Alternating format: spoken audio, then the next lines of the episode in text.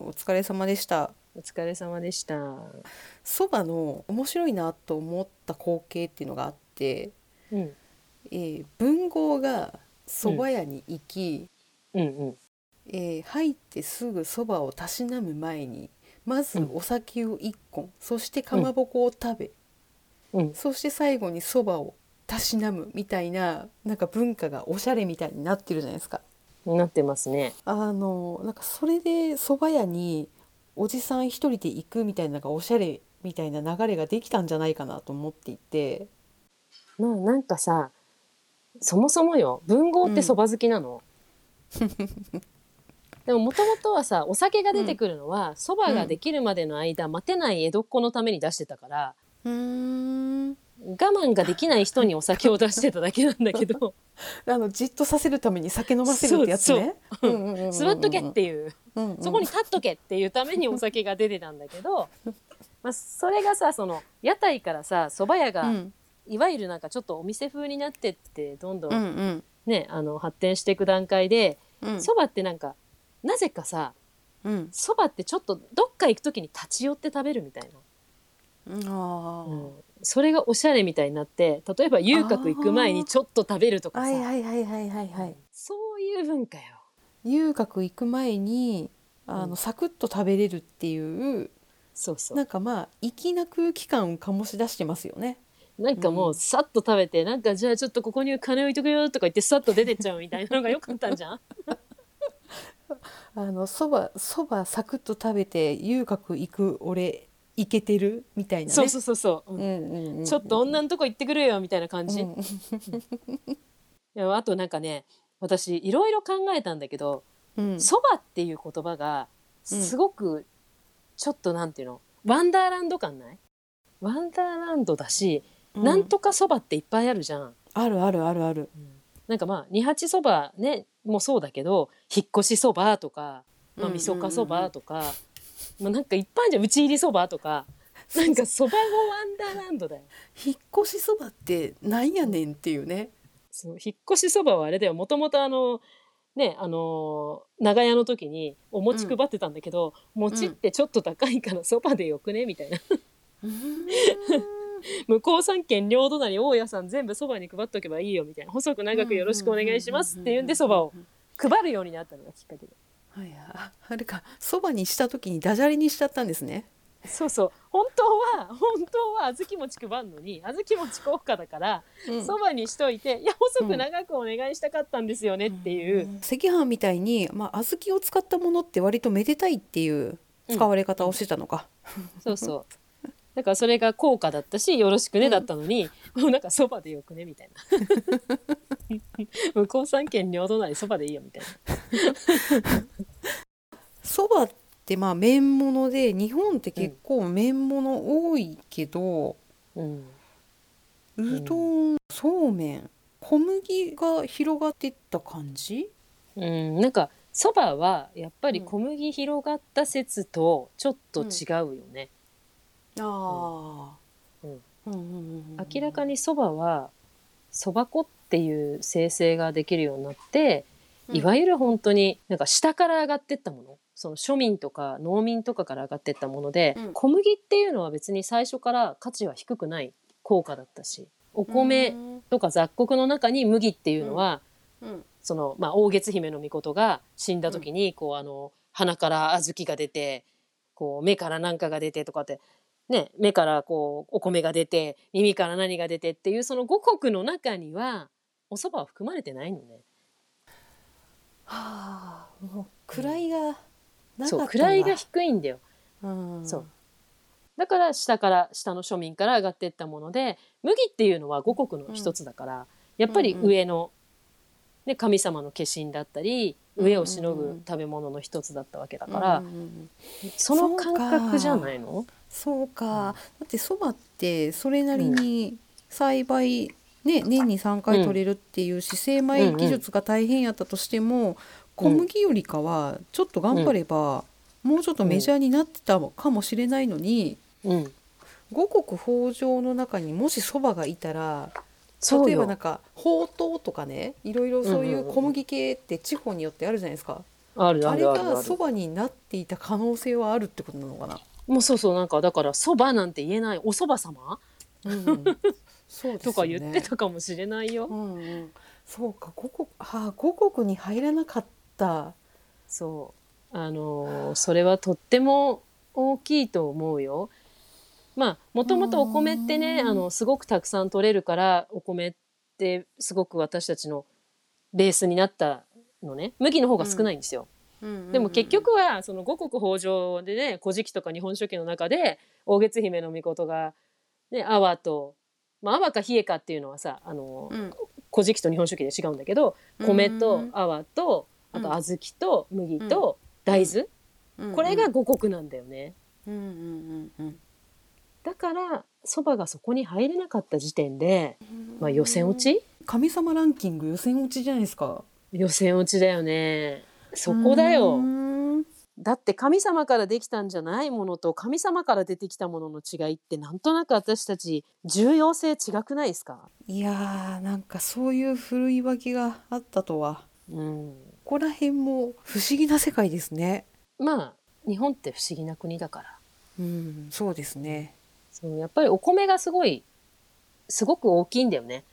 お米っていうものが、うんん、価値が。それに対してそばっていうのはやっぱり1ランク目にお米があって2ランク目にそれ以外の泡とか小麦とか麦とか大豆があってそのさらに下だった雑穀っていうものだったからうん、やっぱりそこまで偉い人は食べないし、偉い人が食べないとそこまで流行らない。そうかそうか。あ、そうだな。そうだって今だってうそうじゃん。インスタグラマー食べてないもの流行んないみたいな話ですよ。な。うん、そうですね。うんまああの伊藤博文がカレー食べたぐらいのそそううそういうそうそう。バーンって上から降りてくるような感じじゃなくて下からじわじわじわじわ来たってとこですね。そうですね。うーん。だから本来はそんな下から来たものがこんなに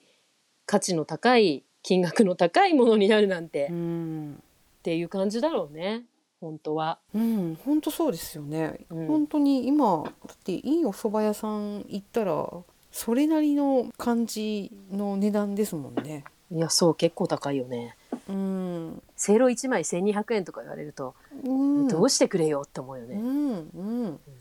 もっとするとこありますもんね。あるね。うんでも不思議よねそば作れるのにそば、蕎麦はいっぱい作れるのにそばは高いそれは技術がすごく大変だからだっていうところで、うん価値をちゃんと得てる食べ物だってことよね。うん、そうですね。確かうに。んこれで家でもそば普通に打てたらまた違うもんね。そうそうそうそう。うんうん。けどそば好きですよね。日そば本大好人き。そば大好き。毎日そばでもいいぐらい。あのそばのたしなみ方でね塩ちょびっとつく、じゃあ最初はそのままその次う塩つけて、最後に返し、これが男のダンディズムみたいなね。うん、私絶対最初からつゆがい いよ。しかも辛いやつ。辛いうやつ。ーん。私あの地元がほらやぶそば系だからさやぶそばって何ですか？えーえ何ですか？今日一の衝撃だよ ちょっと待って待って江戸三大そばっていうのがあるのよはだからやぶそばあ、はあ。さらしな砂場っていう、江戸三大そばなわけはあそれすいがませそんば屋さのらさらしなしか知りませんもう今あの衝撃の事実なんだけど あじゃああの一応声を大にして私大阪生まれなんですいま せんでそのね私は地元が、まあ、上野に近いわけですよ。そうすると、うんやぶそばっていうのは、うんまあ、あの文京区団子坂が発祥の地、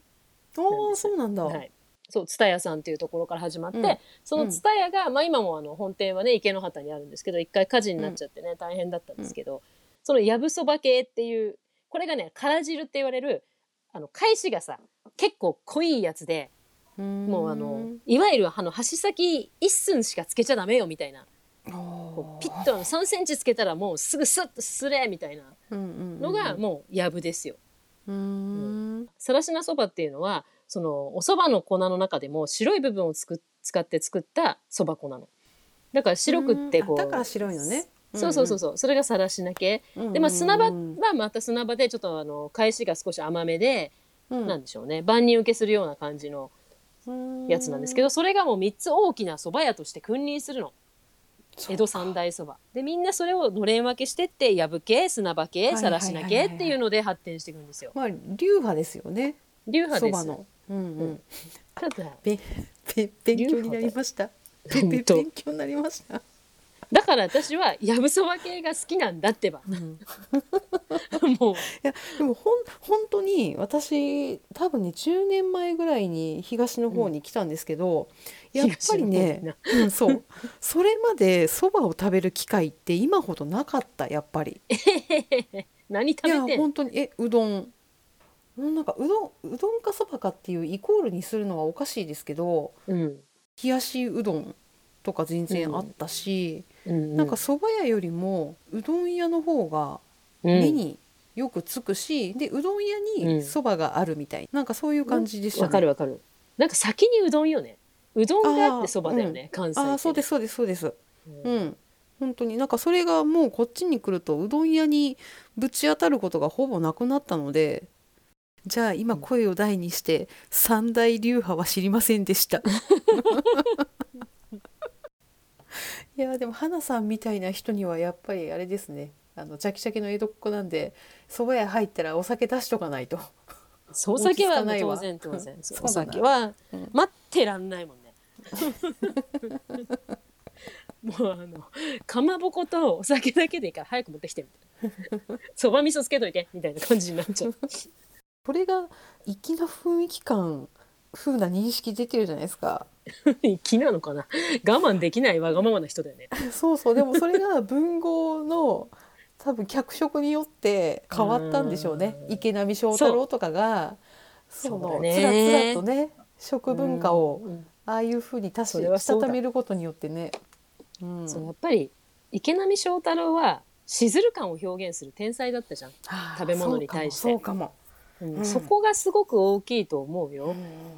いくらどんなにかっこよく書いてもうんうんだって池波正太郎は別に普通にそうめんも大好きだったんだも、うんうんんでもやっぱりそばのあの食べる感じとかをうんちゃんとね、あのそうだなーかけたことが良かったんだと思うし、うちなみに池波正太郎は蒸しそば大好きだったからね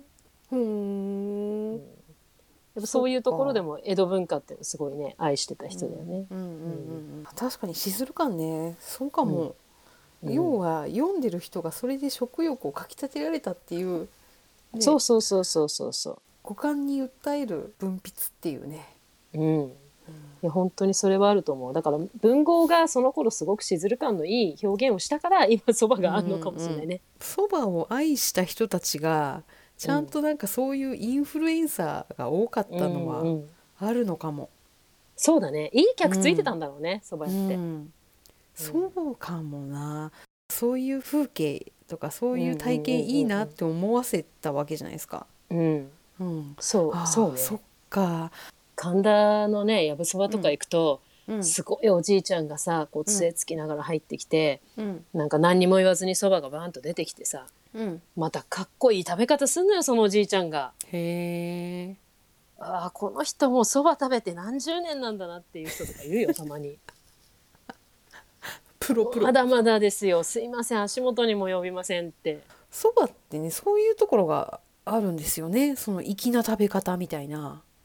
そうねだ。ってね他のものを、まあ、ちゃんと行儀よく食べるっていうレベルでステーキを粋に食べると か、なんかお好み焼きを粋に食べるとかあんま聞かないしそうだからそばに限ってはそのおじいちゃんがいてかっこいいって言える感じあーでも寿司もあるんじゃないああそうだな寿司もあるわやっぱ寿司そば天ぷらって屋台の基本はさ粋なんだよやっぱり落語とかさその四十七士が討ち入り前に食べたとかそういうのもあってそばってなんかちょっと粋になっちゃったんだね落語でねそばをすするってもう一つの型ですもんね。うんまあそば、うはんすすんじゃなくてたぐるってなるねはい。そばはたぐる。 はい。そばはたたぐる。ぐるはいうん、そう、本当そうですね。だから文豪と、まあ落語と、そこがインフルエンサーだな。そうそうだね、うんで、落語聞きに行ってね。そのそばをたぐるような仕草を見たら、帰りちょっとそば食べたくなってると思う。うんそうでしょ、うんもう今日昼そばだよそうなりますよね本当なるなる、お腹空いてきましたね花さんまた次回もよろしくお願いしますよろしくお願いします。はいお疲れ様でした